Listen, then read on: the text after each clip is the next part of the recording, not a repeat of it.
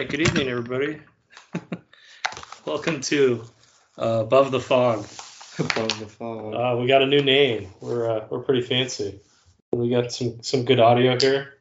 What happened to the farm? Well, that's a good story. So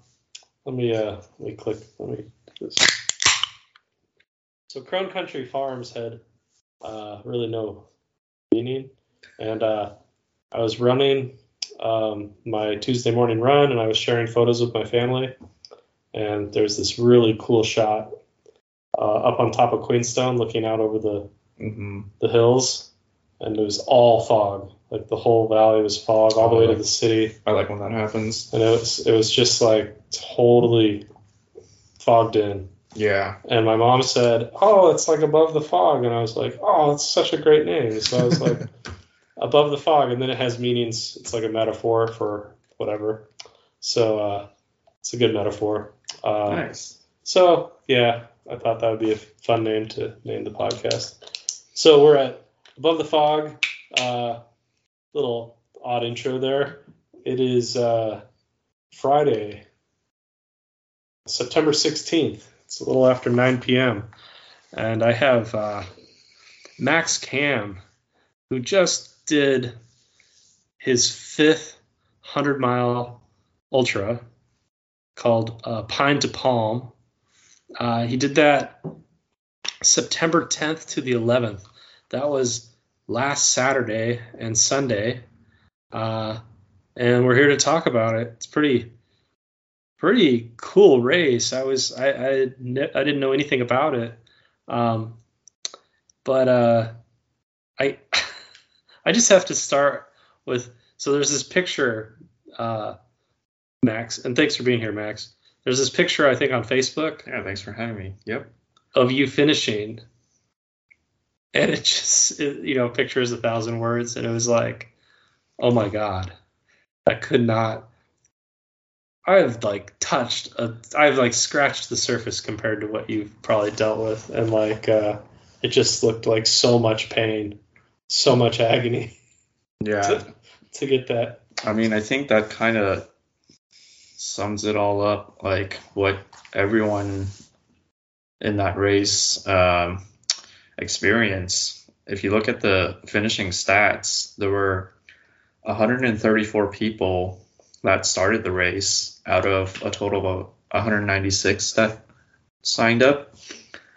Out of the 134 that started, 79 of them dropped, which comes out to 59% that dropped from the race. And so there were only 55 finishers. So if you do the math there, that's only 41%. That's awful. Yeah, I mean, that's just hellish. And of those 55 finishers, 13 of them finished under 24 hours. So there was kind of a mixed bag in there. Some people knew how to deal with the heat. Some people obviously didn't, and obviously there's other factors that go into that as well, for reasons that are unknown why other people had dropped. But it was a really tough day out there. Like, temperatures reached, I think, at least 100 degrees for several hours. I mean, within the first 2 miles of the race, like, we start on this 4,000-foot climb, and within mile 2, it already got really warm. It started out pretty cool at the start, but in about 20 minutes, it was for some reason, the temperature just shot up to what felt like 80 degrees. It was an inversion up there. And yeah, it got worse from there throughout the day on Saturday. So it starts at 6 a.m. on Saturday. I was looking at that, and I was thinking, why does it start at 6 a.m.? That seemed like a late start for a 100-miler, but I guess who cares, right? Because you're out there for at least 24 hours, or most everyone was. So I'm curious, how many did not start were there out of the 100? And I don't know how many were registered. You just said that. So 196 was, I think, the number registered, and 134. Let me go back to the race summary again. And 134 started. So about 64 people didn't start the race. And I respect that because, like, you know, you train for something or you that something just isn't working. It's like you don't start because you're just going to hurt yourself or you're not ready for it. Yeah. I mean, with what year it is now and how far we've gone into the pandemic, there's a lot of different reasons why it could be like, and also like forces of nature that were happening around, like wildfires. There definitely was a concern for smoke and possible bad air quality with, yeah, like a couple of big fires burning just south of where we were. So that was definitely a major concern. But I was watching the weather forecast and the air quality. I didn't realize that was the air particulate matter really high during the run, or during the run, not really. There were maybe one or two spots where you could kind of smell the smoke, at least to me, but I wasn't particularly sensitive to it, so it wasn't that bad. The main thing was just the heat that was persistent throughout the day. But like once you got past, I think, 5 p.m., then it started to cool down. So when did it at what miles was it just awful? Like above like 90, 95? I would say starting at about mile 16 or so. So this is like early. After the second aid station. Well, technically the first, since the kind of pseudo first one was only a water station that didn't really materialize. So the first actual aid station was at mile 14, and like a little bit after that, we're descending, and it starts to get hot in those valleys. And by mile, I think 28 was the next big aid station.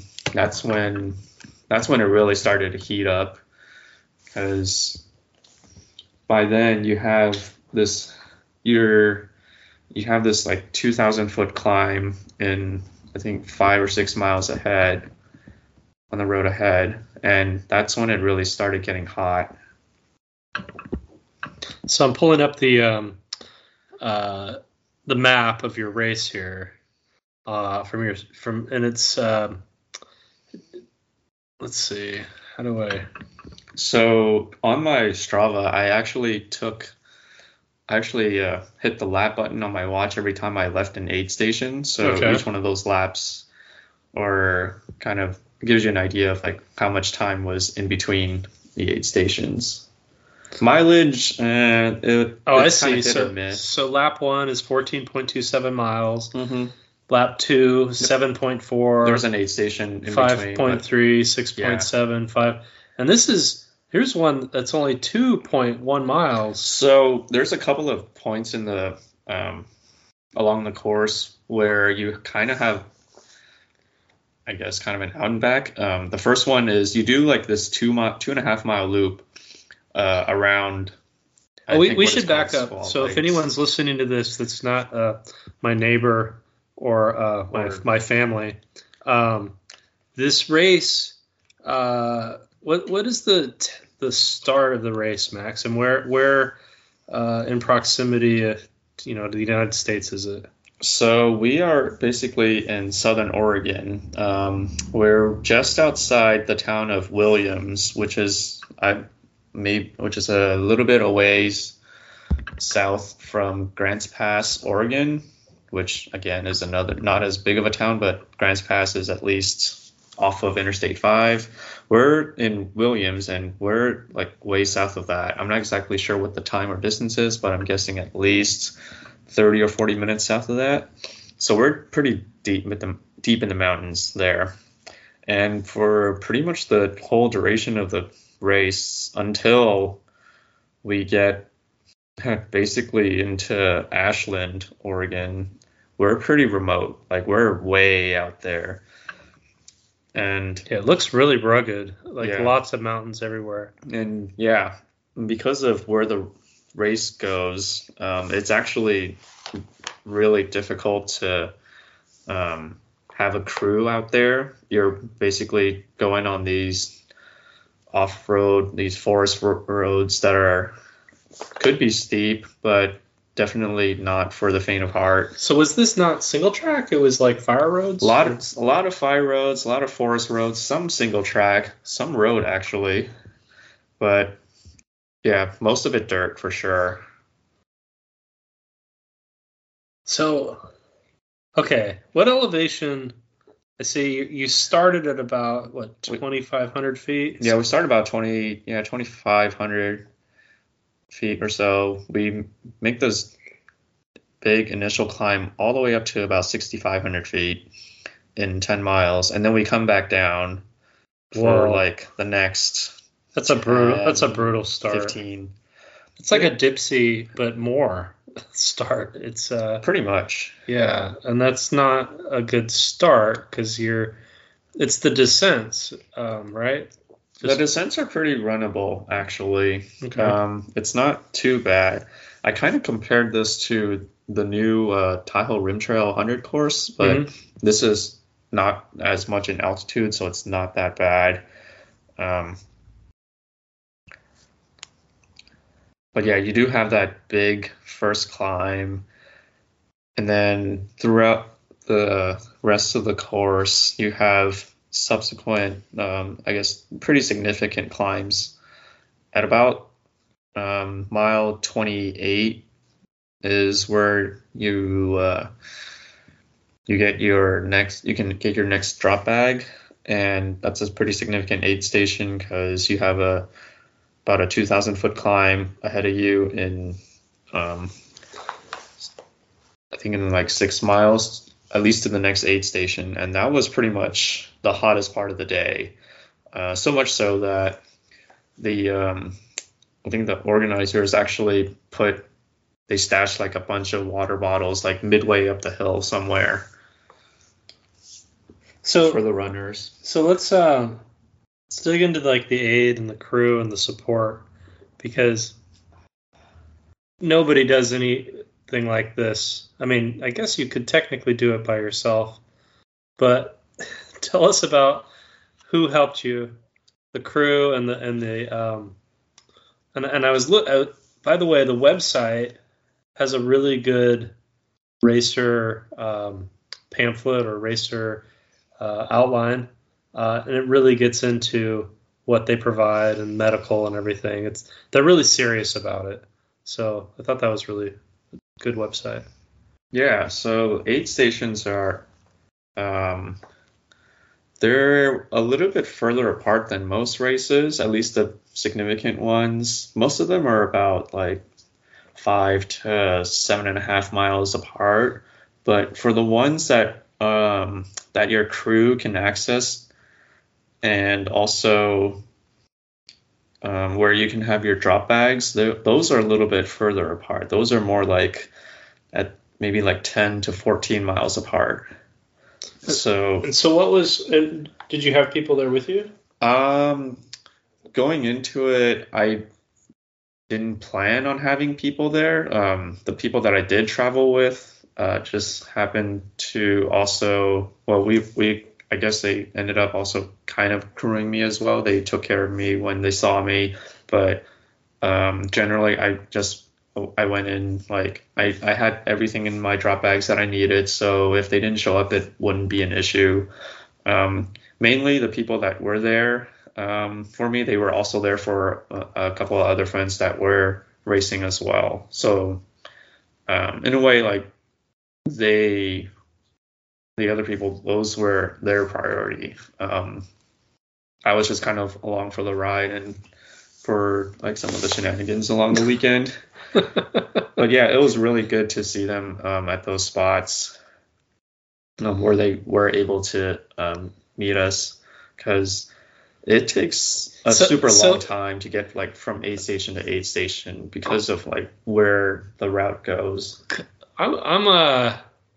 I'm really impressed, Max, because I'm like, oh, I thought, you had 2 or 3 friends or crew or people that, you had gone up there with, and that was the plan.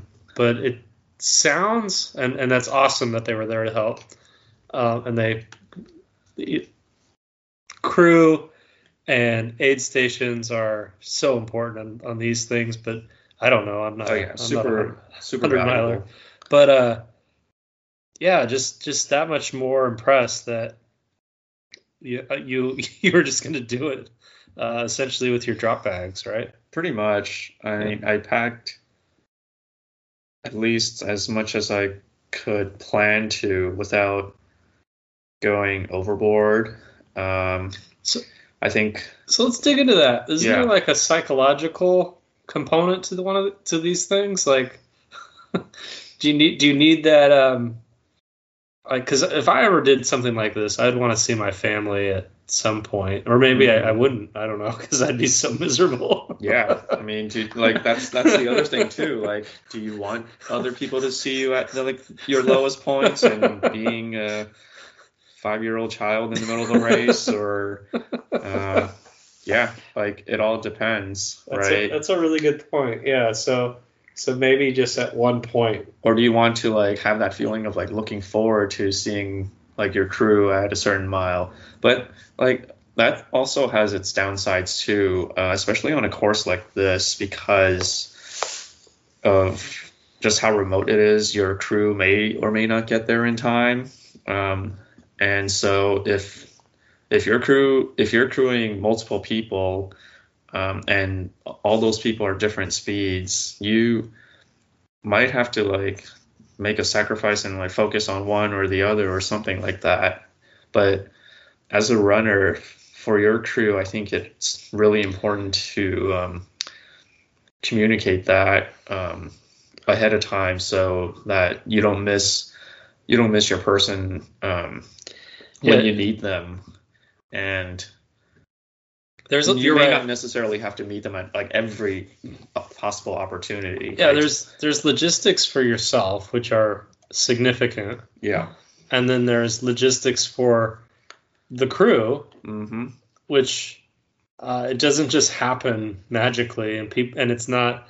This is a very remote course. I've done marathons where I don't know where people are, even though we've talked about it, and it's so obvious, but like, you know, with lots of people at a finish line or something, you can't organize exactly where they're going to be. And then that's great, 'cause you see the people, you know, and it's like a surprise. But, all right. So, we can go back a couple, was it 3 weeks before that you did Santa Rosa? Or 2 weeks? I think it's about 3 weeks now. I don't know. So these two races, I think, we're just about 2 weeks apart. Right. Yeah, let's take a look. I think it was Santa Rosa was like August 28th. We got August 27th. 27th. Sunday. That's for next year. Oh, okay. So for this year was the 28th. Okay. So it was a Sunday, right? Yeah. So that was 2 weeks before 100 miler, you did a fast. I don't know if you put everything into that or what, but it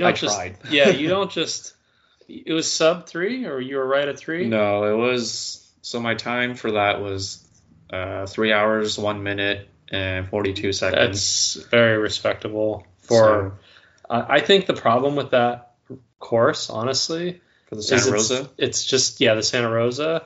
I've only done the half, but my brother did the full, and I know the course, and like it's just too flat. Like you need some variation. You need some. There's some rolling hills there. Yeah.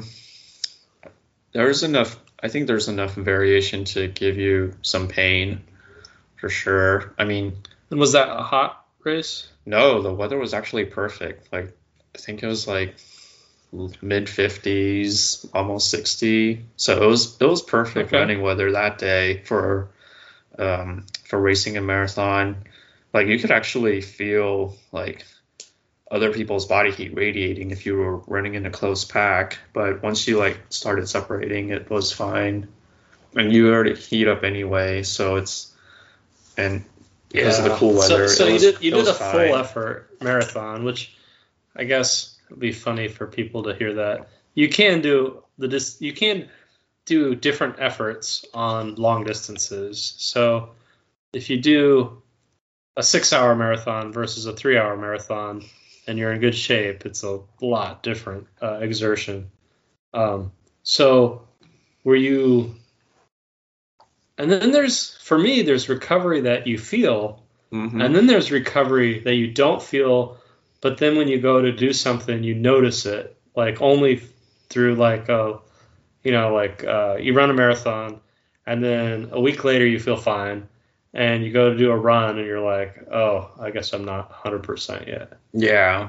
And I tried to take that into account too, going into this, because I knew after the marathon it would hurt a lot more than if I did an ultra race. So I gave myself, or I tried to give myself enough recovery time so that I would feel at least a little bit fresher. So you're running like right after Santa Rosa, or?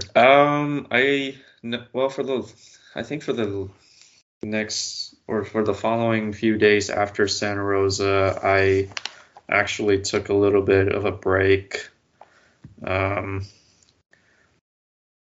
28, 30. So I didn't actually. So right after Santa Rosa, I did pretty much like 0 running for the next 6 days. Okay. Maybe like the following Sunday did I actually like put in a few miles. Other than that, it was just like so bike and maybe a walk, but that was it. If we took Santa Rosa out of the whole lead up, what would be your longest run? What would be, do you measure things in like elevation per week, miles per week, or time on feet per week? Or like, what are your things that you follow, or are you just like, you know, I just do whatever? It really depends, because since I had both of these races on the calendar, I pretty much picked one over the other, and I picked Santa Rosa over Pine to Palm, and so I focused pretty much all my training into Santa Rosa. I did speed workouts, I did marathon specific workouts. I tried to cram them in after Ironman Lake Placid, which was 5 weeks before Santa Rosa, and coming down with COVID during Lake Placid wasn't really great for training. When did you have COVID? What was the... During Lake Placid. Okay. Pretty much raced with it, I think. I came back from New York and tested myself, and then that's when I tested positive, but I already knew, like, I had symptoms going into Lake Placid. I... legs were just dead, and my throat, I had a sore throat, but I raced anyway. I didn't even know that I had it until I got back, and then I realized, this is Lake Placid Ironman? Yeah, Lake Placid Ironman. How many Ironmans have you done, Max? Like, lifetime? Yeah. That was my 6th. 6 Ironmans. You got 500 milers. How many marathons have you done? Let's see. I don't know. Let me. I need to. Road marathons. Let's see. 14, 15, 16, 17. I basically average one per year. Okay. More or less. 14, 15, 16, 17. Well, that's 17, not crazy. 19, 21, 22, 22. So I've done 8 road marathons. Well, I started 9, but finished 8. I don't know if you count the 2020 virtual Boston as one, but yeah, it counts. If you do, I guess you can put that as 9. Yeah, I guess it's difficult to count things. Like you do the Dipsy. I've done the Dipsy, the quad 5 times. I'm actually like, this is cool because I've had 5 under my belt. I could just add them up. Yeah. But that's. Is that a marathon?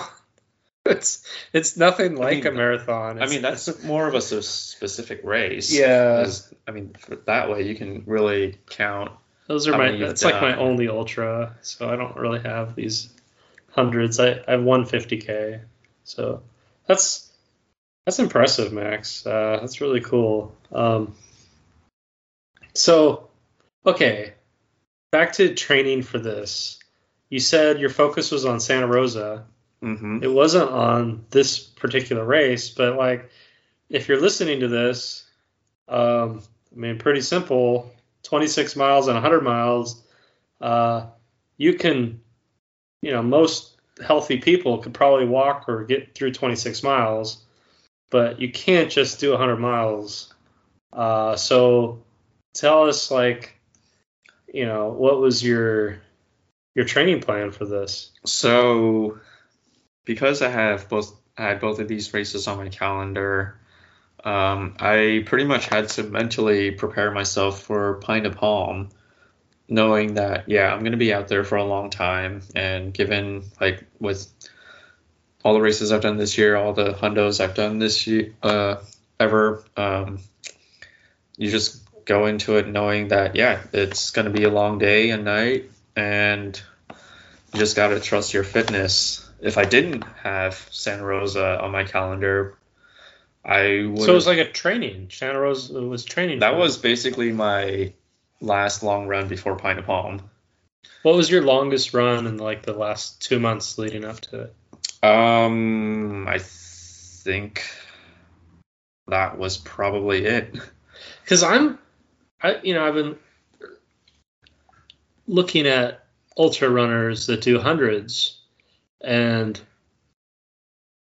I've seen people that have, like, 40, you know, they have 40 mile a week. They're pretty normal runners, and they have a couple long ones, but it's nothing like I thought they were doing, like, 50 milers, you know, week after week on the weekends. But yeah, it's definitely different than, like, normal road marathon training. So, like, the only other long run I did was a 24 miler, I think about a month before Pine to Palm, but everything before that was pretty short, and that was due to, like, recovering from Ironman Lake Placid, which you could pretty much say, like, that's another long effort that I put in. Recovering from COVID, that I would probably count as, like, another quote unquote endurance ordeal. But yeah, not too many. I couldn't fit too many long runs going into it. As much as I wanted to, or as much as, like, some of my other friends did. Okay, so I just had to, like, work with what I had and trust myself that I can get through it.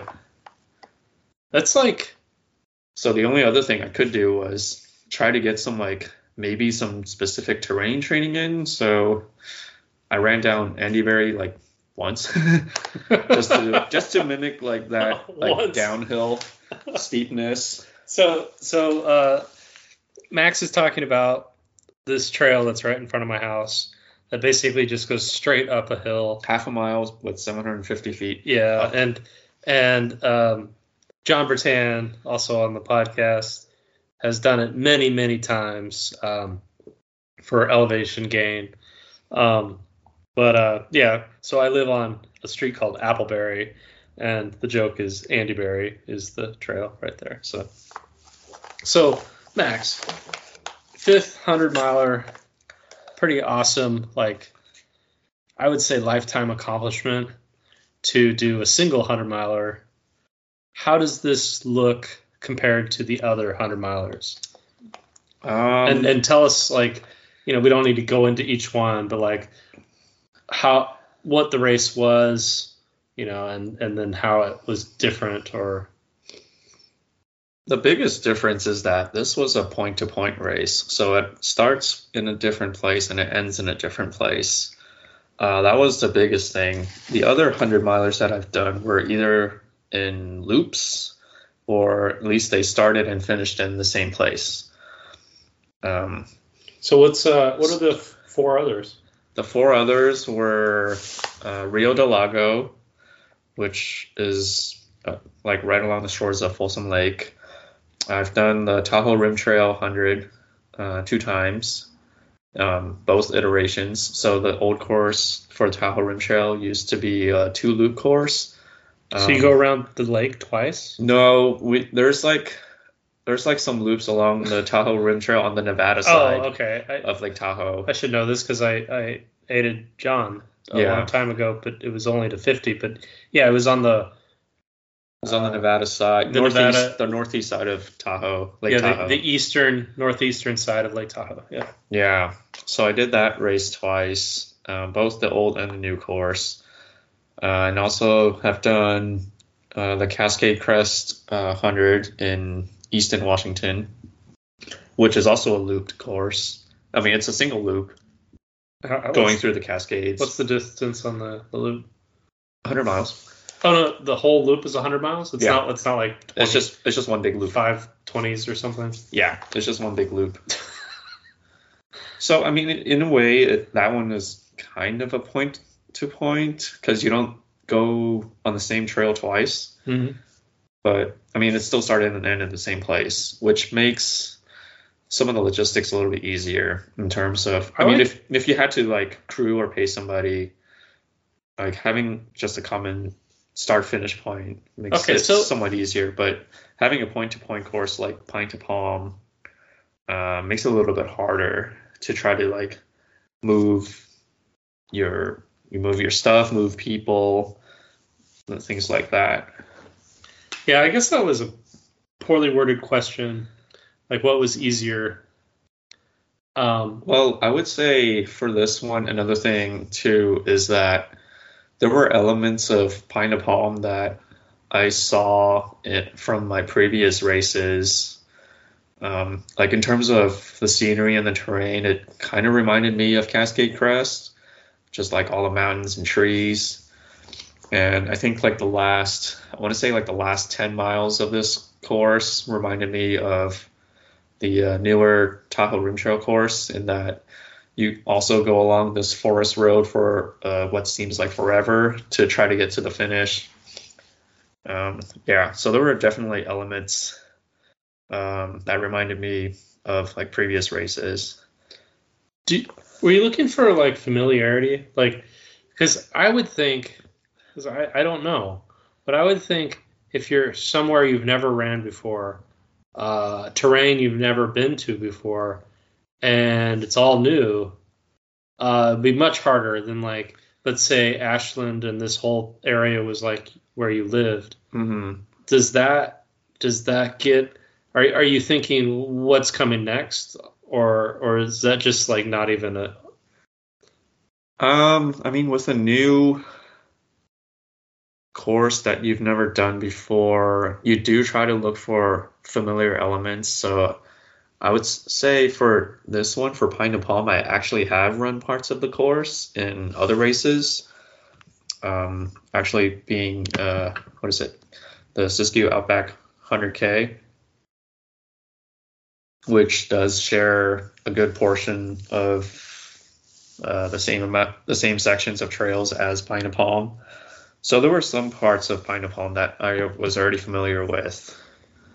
But if it was like a completely new race, I would try to like do some research, see if I could find some videos of maybe somebody had like video recorded some of the course, or at least like read some of the description to kind of mentally prepare myself for like what's coming next. But yeah, with like all the new stuff, it's really, you can't really know until you get there, despite like what the description says.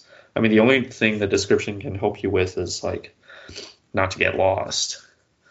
So let's talk about fueling and, like, what is an aid?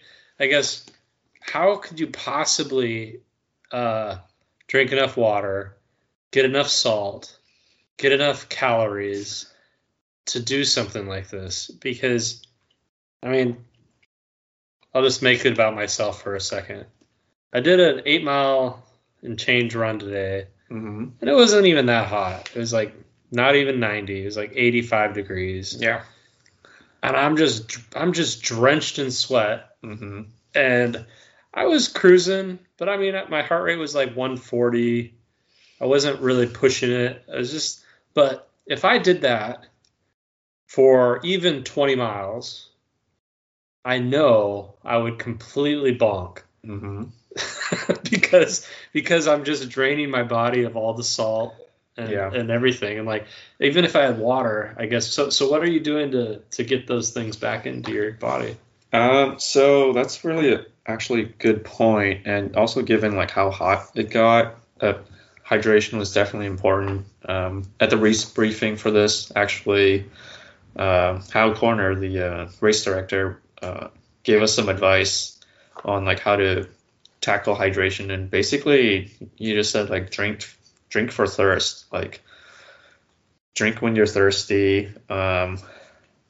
You'll get to the next aid station soon enough, but definitely carry enough water. And I carried 3 liters of water on me, knowing that it was going to be hot. And so having that, was it all on your back, or did you have pants too? I had a couple of half-liter flasks in the front and a 2-liter bladder in the back.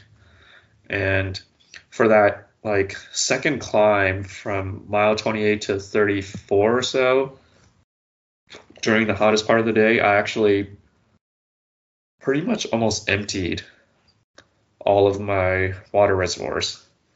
Like all 3 liters of it in 2 hours. In 2 hours. Well, and I had actually had kind of tested myself before to see like how much liquid I would lose, mm-hmm. and tried to use that to keep myself hydrated. And so dumb question. Yes, you drink to thirst, but how do you know you have enough how do you know you have enough salt and sodium in your body? That's something that kind of comes with experience, but also knowing like when you need to take salt. So I was taking the salt stick pills like initially about every hour, and then when it got hotter, like every half hour. Because for one, I wasn't going that fast, so I knew I wasn't gonna. For me, at least for myself, I don't sweat too much. Yeah, for other people, your heart rate is pretty low. Where did I see that? Well, the average heart rate is low, but then it's actually like in the beginning part, it was kind of a little bit higher. We're looking at heart rate analysis over. Well, it says 24:27, but it was a. That's what moving time. Moving time, yeah. There's 27 hours total time, so. There's a lot of rest thrown into that as well, especially at like the later aid stations. But for salt, I pretty much stick to like, either like 30 minutes to an hour, one salt pill, and that usually takes care of my needs. As long as I stick to it, I'm pretty much good to go. And also try to like watch myself in terms of like outward appearance, like if I, you know how some people get like salt rings around them. Yeah, when my hat gets white, it starts to. If it's really hot, I'm running a long time. Mm-hmm. It gets that white. That's how you know you're losing a lot of salt, and you probably should like get some salt in you. So what is the mechanism? You're not a doctor or anything, but like, why would I produce salt? Say after 2 hours versus 2 hours when it's cool. So just it depends on the day and also depends on the person. Mm-hmm. Like when you sweat, you're not just losing water, you're also losing electrolytes in your body, and that's why like some of your clothes start getting like little white rings around or big white rings.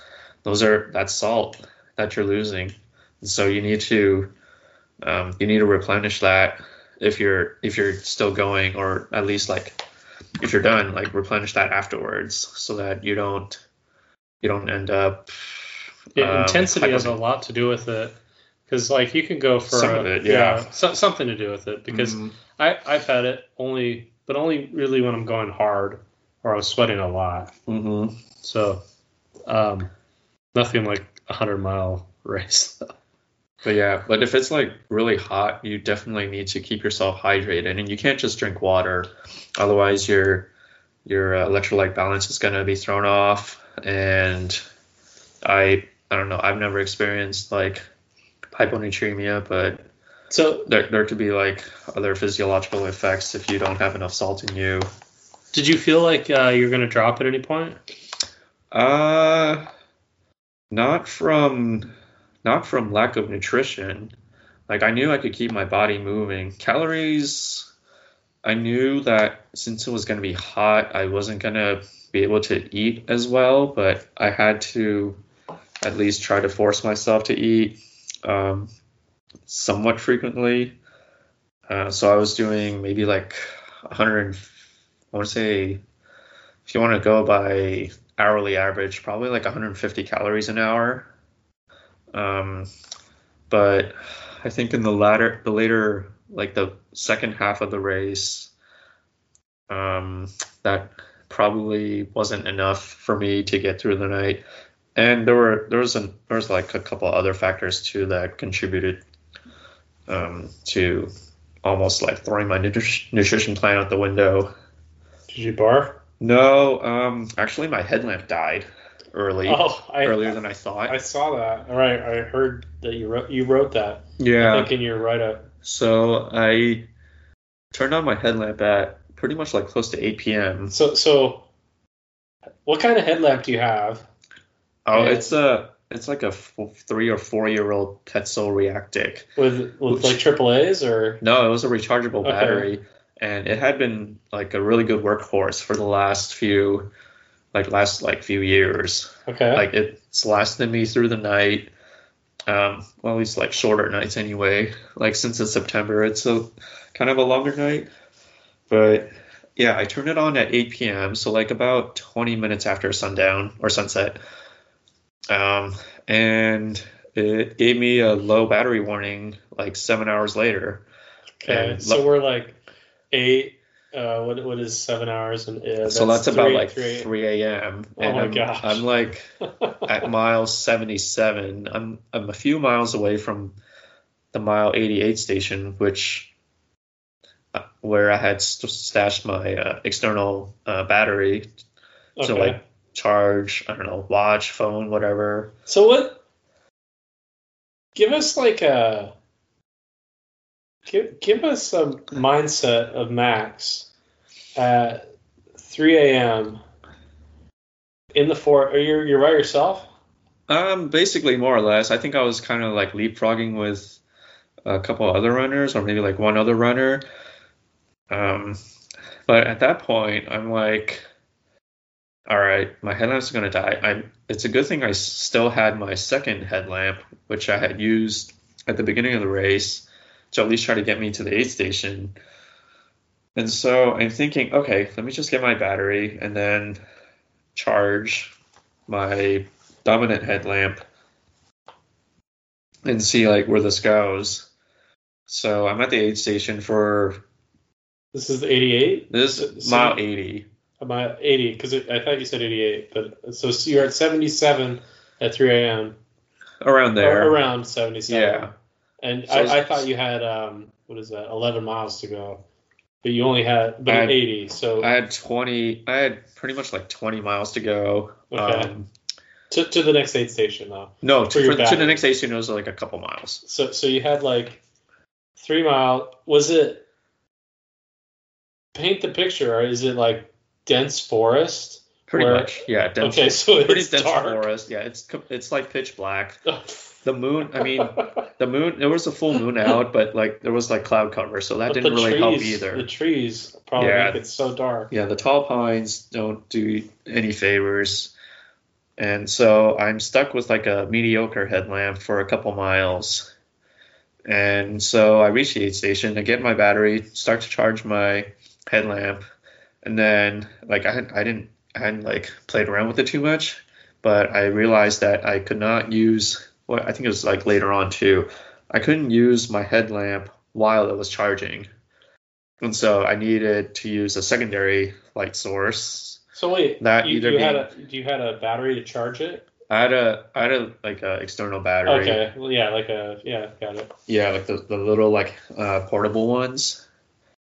So I was using that for a while to charge my main headlamp. I was using my secondary headlamp, and that didn't really give off like too much light, so I couldn't really move. Did you fall or trip? No, I didn't. Okay. Yeah, there were no issues with like mobility. It was just like it just slowed me down quite a bit. Yeah. But mentally, it kind of threw me off a little bit. So I think it kind of threw my nutrition off as well. Since like, I thought to myself, I'm not moving that fast. I'm gonna need as many calories. Wrong. What was the weather? What was not the weather? The temperature like at night? At night it definitely cooled down. I think it was like in the mid 60s. That's good. So warm enough. I mean, warm enough that I didn't like get too cold, but also cold enough that if you weren't moving for too long, you would definitely start shivering.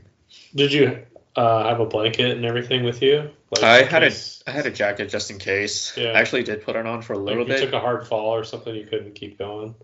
Wasn't banking on that. Well, so. I mean, like, where was I reading? Like, you have to have UTMB. I was reading about UTMB requirements. Oh, like a Mylar blanket or something? You have to carry, because like it snows like all times of the year, and like yeah, weather systems come in and all sorts of situations that people don't anticipate. Yeah. And then they get in really bad situations. Right. So did you have a Mylar blanket? And like, I think I packed one. I don't think I actually did pack one, but I did have a jacket. But it probably wasn't that cold. No, it wasn't. Yeah. Like I looked at the forecast, it was perfectly fine. I actually got a little bit warm from wearing a jacket, so I took it off in like 10 minutes. But yeah, I mean, having the hydration pack on me, it added like that extra layer of warmth anyway, so that wasn't too big of a deal. So Max, do you listen to anything during 27? Well, it was 24 hours of movement. But it's still like 27 and a half hours of total time. Yeah. What do you do to keep your mind occupied for that time?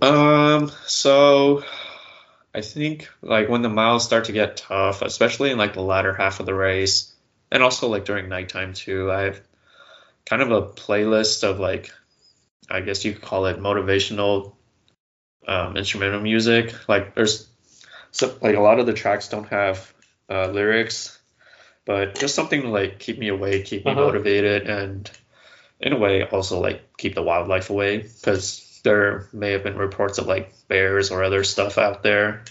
So just turn up the volume on my phone and just blast music for like the lonely miles, and yeah, that keeps me going.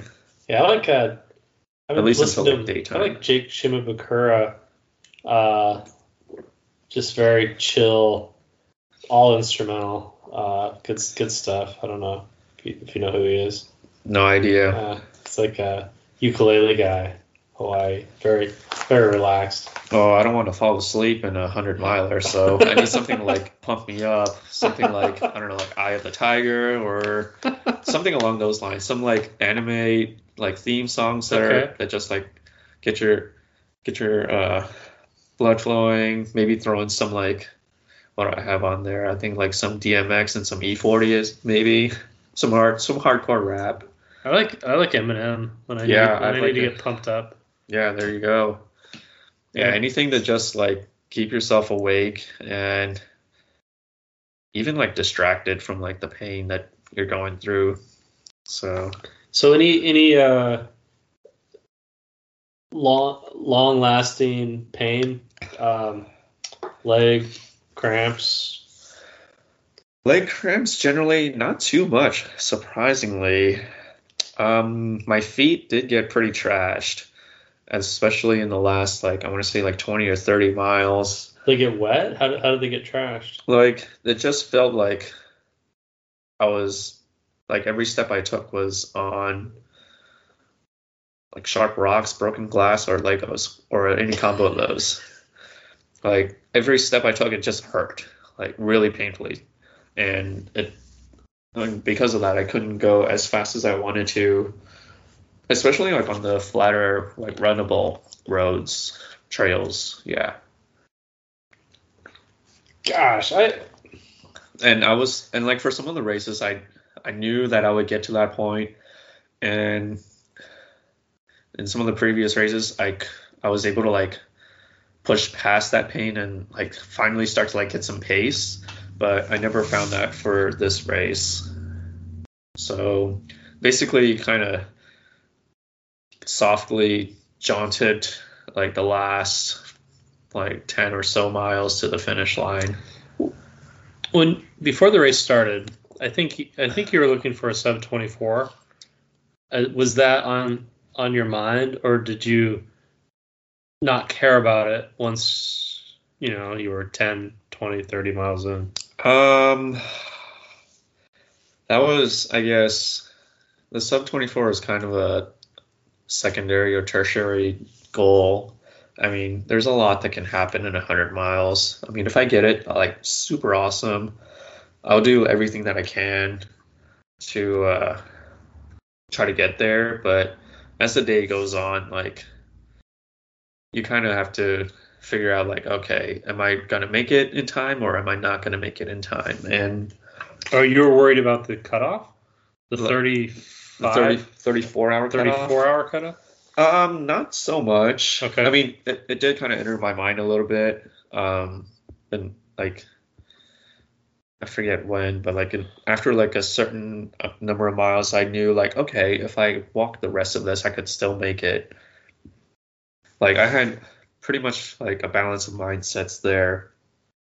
But I think the defining point was probably the midway point.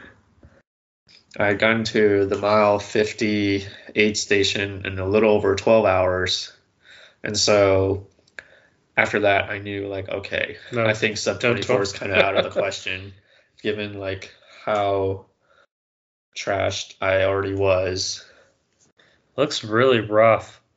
Like 79, you have a 43-minute mile. That was probably sitting at an aid station for quite a while. 85 is a 40. 58. Oh, funny story about that. Okay. So there's kind of like three sections of the course where you kind of do somewhat of an outback. So the first time is at mile 40-ish, where you do like a 2.5 mile loop around the lake. So you're able to like, drop off your pack, do the lake loop, and come back, pick up your pack, and go. Where's this lake loop? So.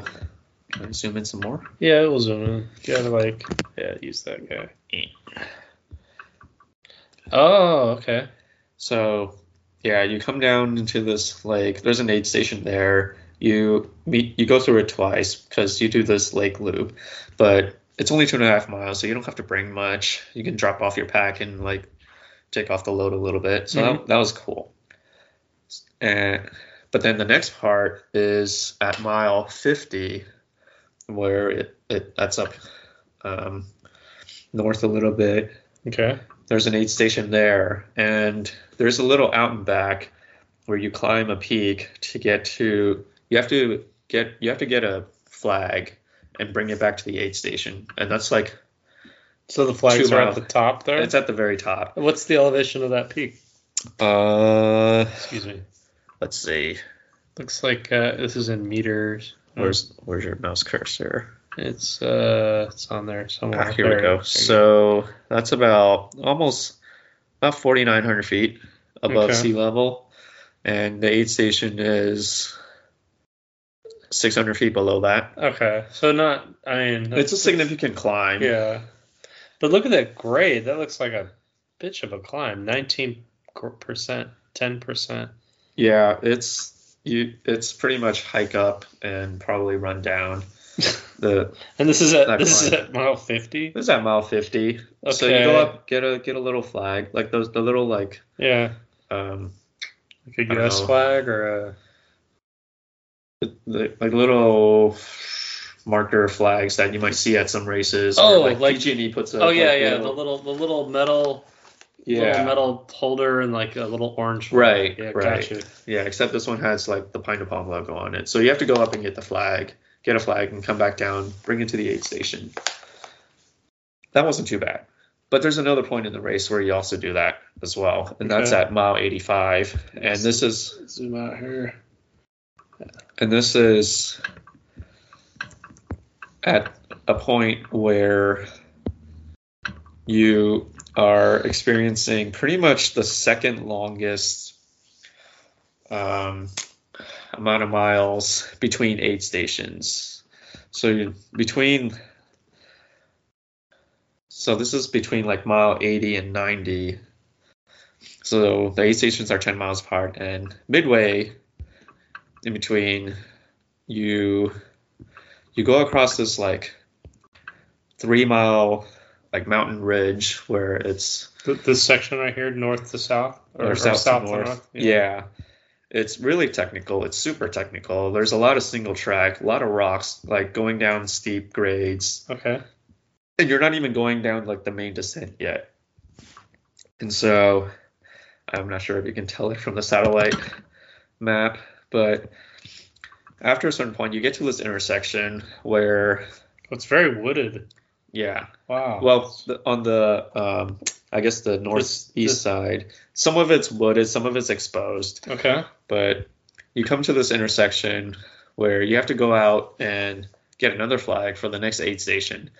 And being 84 miles into the race, this is insane. Like, my mind is already like off the rails. I'm like, okay, it's only a mile out and back, like the other one, right? Yeah. Nope. So maybe it's like, oh, it's like a mile or one and a half miles. 3 miles? What is it? It ended up being like 1.7 miles out to get the flag, and then 1.7 miles back to the intersection. And like at this point in the race, it's dark. It was dark for me.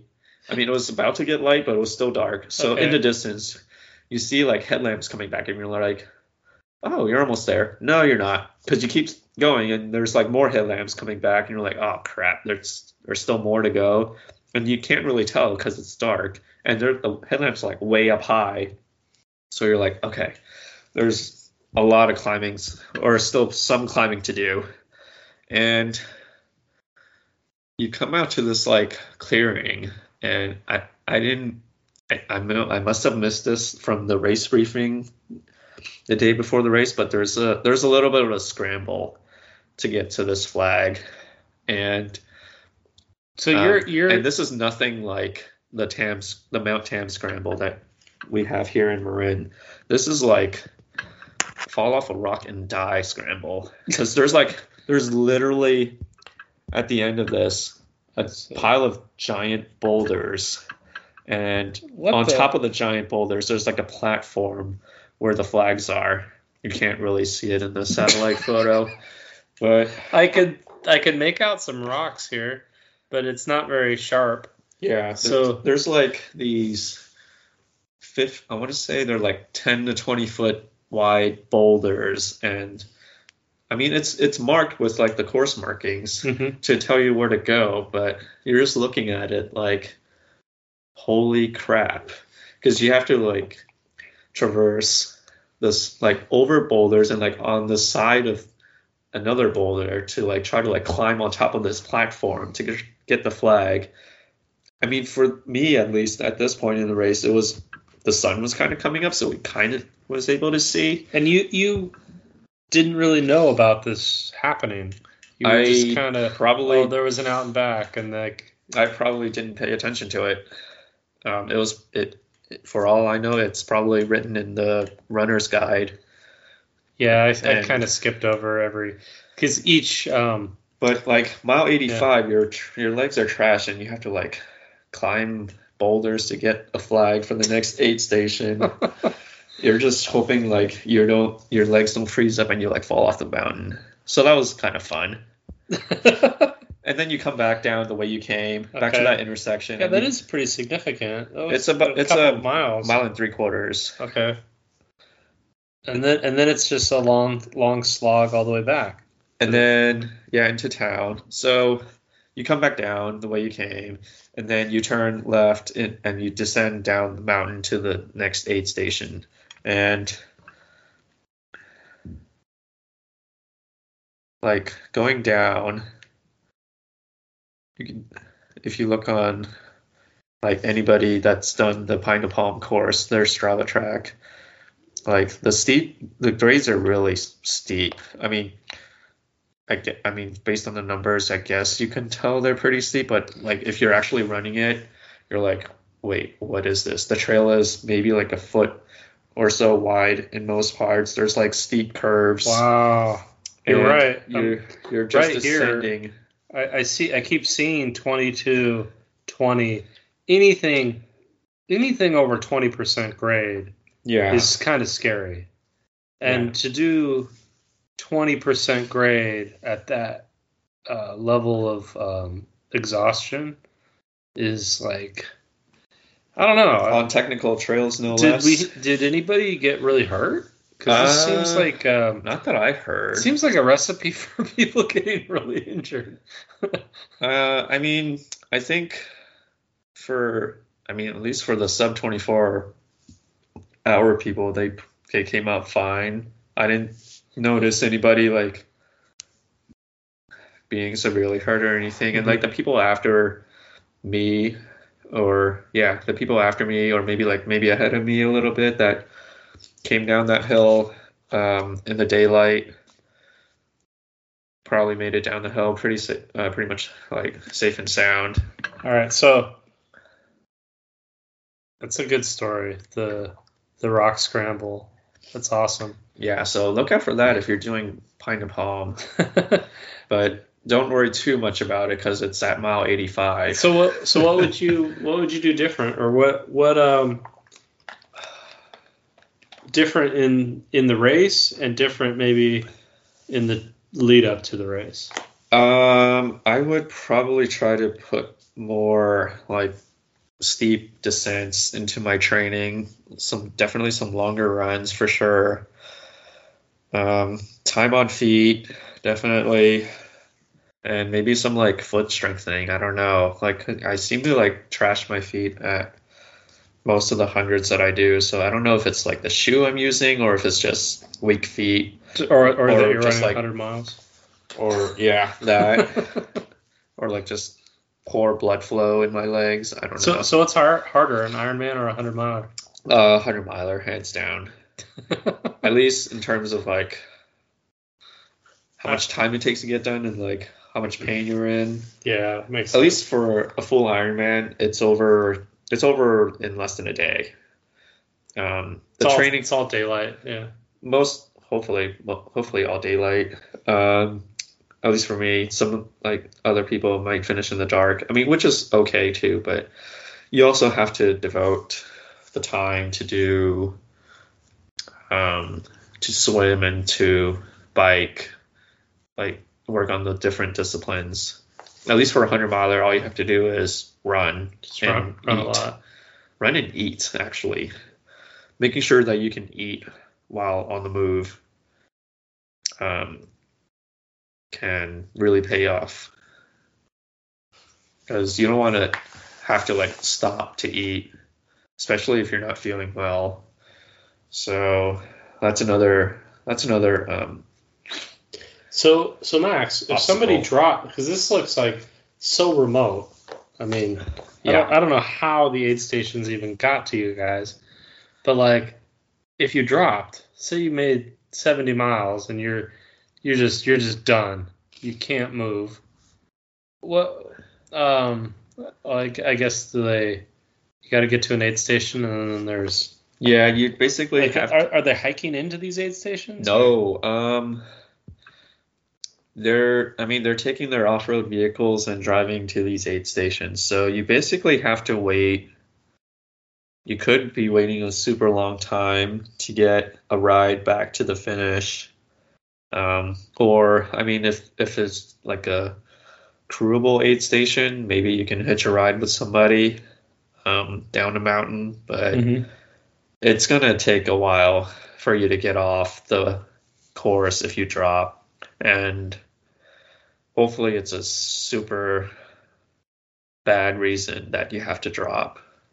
Like you get like severely injured or something, or if you don't make time cutoffs.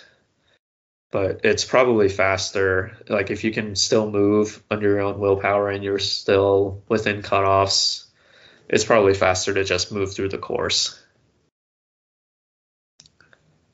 But yeah, given like the weather conditions on that first day, yeah, just major kudos to anybody that made it as far as they could.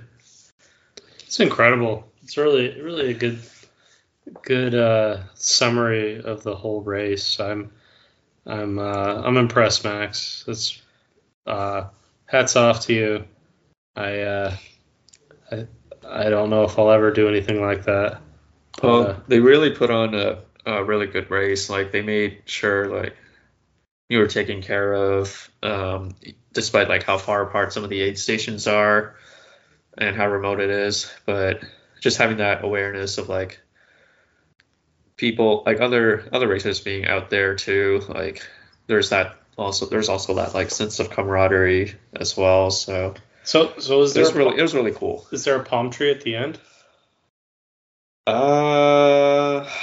I tried to look for one. I don't know if there's like a secret palm tree that I was supposed to look for, but is Ashland like a palm oasis or something? I'm not sure. Why do we have like, Pine to Palm? What's the maybe the high five at the end is the palm?